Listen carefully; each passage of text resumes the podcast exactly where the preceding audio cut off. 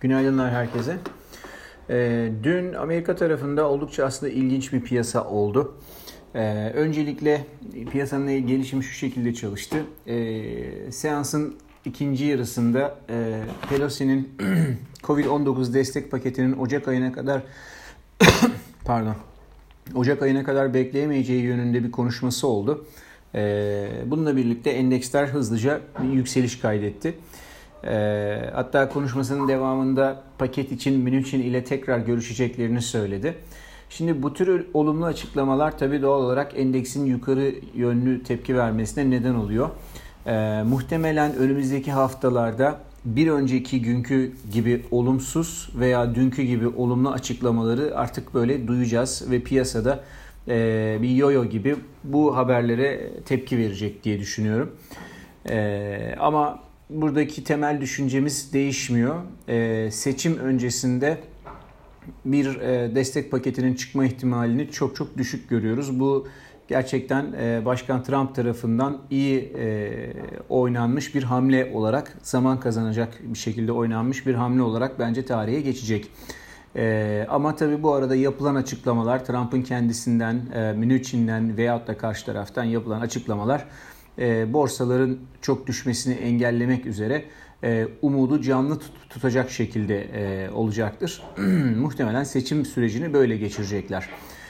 E, bu sabah Asya seansına döndüğümüzde endeksler genel olarak baskı altındalar ve aralarında %1'den fazla ekside olanlar var. E, Amerikan endeks vadelileri de hafif artıda, e, hafif ekside pardon.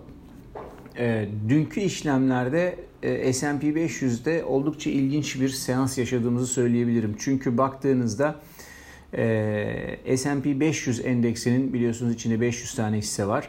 500 tane hissenin 320 tanesi yükselerek 180 tanesi düşerek kapadı.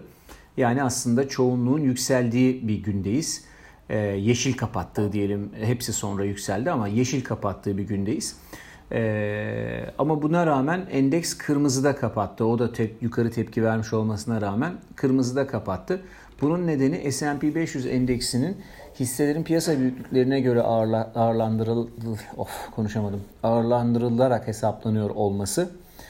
Ee, ve tabi düşen piyasada e, şey düşen hisselerin büyüklüğünün e, yükselenlere göre daha fazla olması yani büyük hisseler aslında düştü. Teknoloji hisseleri önderliğinde oldu bu iş. E, baktığımızda olayı şöyle yorumlamak gerekiyor galiba.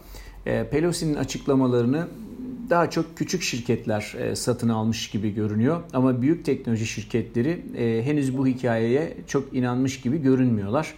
E, dolayısıyla e, dün ilginç bir gün oldu. Büyükler e, satış tarafında kalırken küçük hisseler alım tarafında kaldı. Bugün e, haftanın da son günü olması açısından e, izlemek gereken, e, izlenmesi gereken bir gün olacak.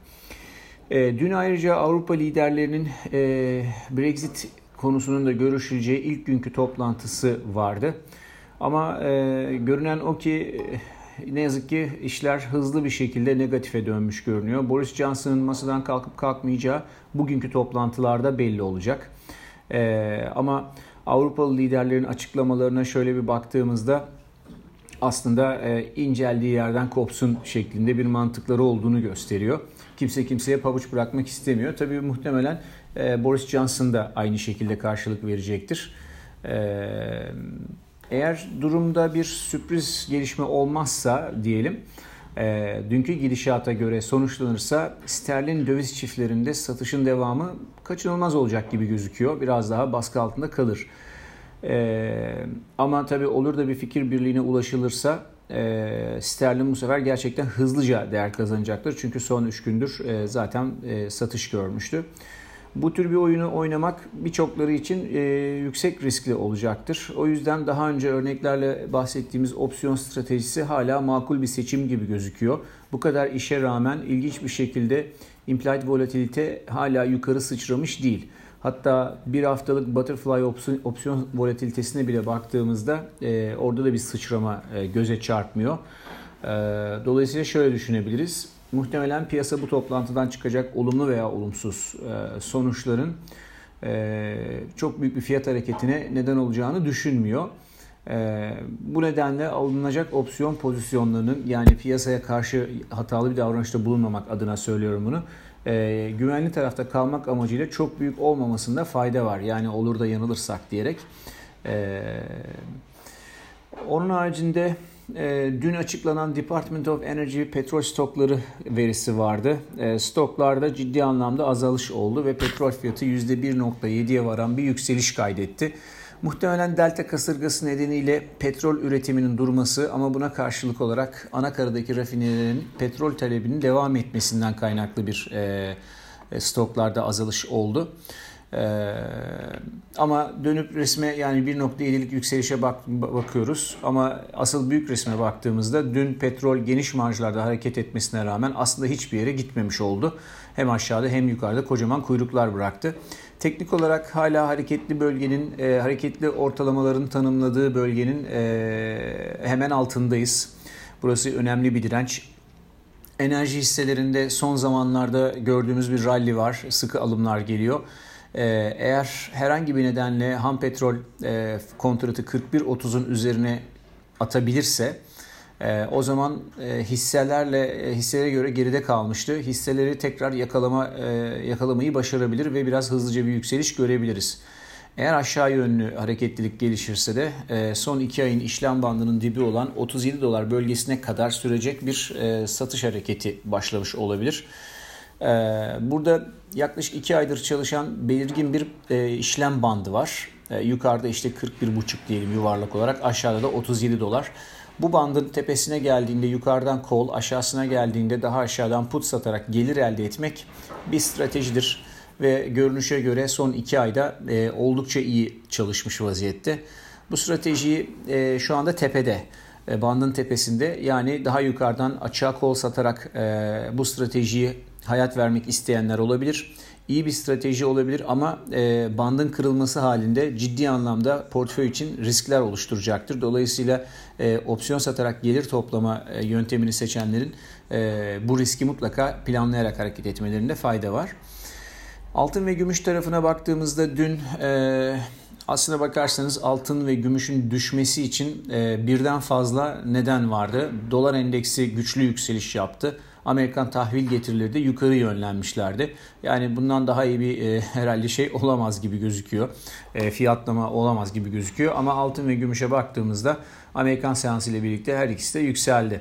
E, tabii paketin etkisi burada çok önemli. Paket e, gelince işler düzeliyor. E, ondan sonra e, bu tür tabi uyumsuzluklar ezber bozuyor. Böyle zamanlarda ben biraz daha yan gösterge tadındaki indikasyonlara bakmaya çalışıyorum. Burada da altın madencilik hissesi hisseleri bölü e, altın fiyatı rasyosuna baktığımda burası hala e, yaklaşık olarak Temmuz ayından bu yana hala aşağı yönlü bir kanal içerisinde hareket ediyor. Yani fiyatların aşağı yönlü gitme ihtimalinin daha fazla daha yüksek olduğunu söylüyor. Aynı durum devam ediyor. Muhtemelen e, gün içi yüksek volatiliteye rağmen biz biraz daha altın ve gümüşün baskı altında kaldığı e, fiyatları göreceğiz bu durum değişene kadar. Son olarak tarımsal emtia sınıfında e, tahıl grubunda ve soya yan ürünlerinde rally devam ediyor. Mısır, buğday, soya küspesi gibi enstrümanlara baktığımızda son bir senenin en yüksek seviyelerine gelmiş durumda fiyat fiyatlar açısından. Soya geçen geçen hafta en yüksek seviyeyi vurduğu için, zirveyi yaptığı için bu hafta azıcık geri çekilip tekrar toparlamaya çalışıyor. Hatırlanırsa bu enstrümanlardan özellikle mısır ve soyada e, örnek opsiyon stratejileriyle alım önerimiz vardı. Diğerlerini de ayrıca gündeme getirmiştik. Muhtemelen buradaki hareketler devam edecek. Ee, yani böyle bir haftalık iki haftalık değil önümüzdeki aylarda da e, yani geri çekilmeler tabii olacaktır ama e, genel itibariyle yönün yukarıda kalacağını düşünüyoruz.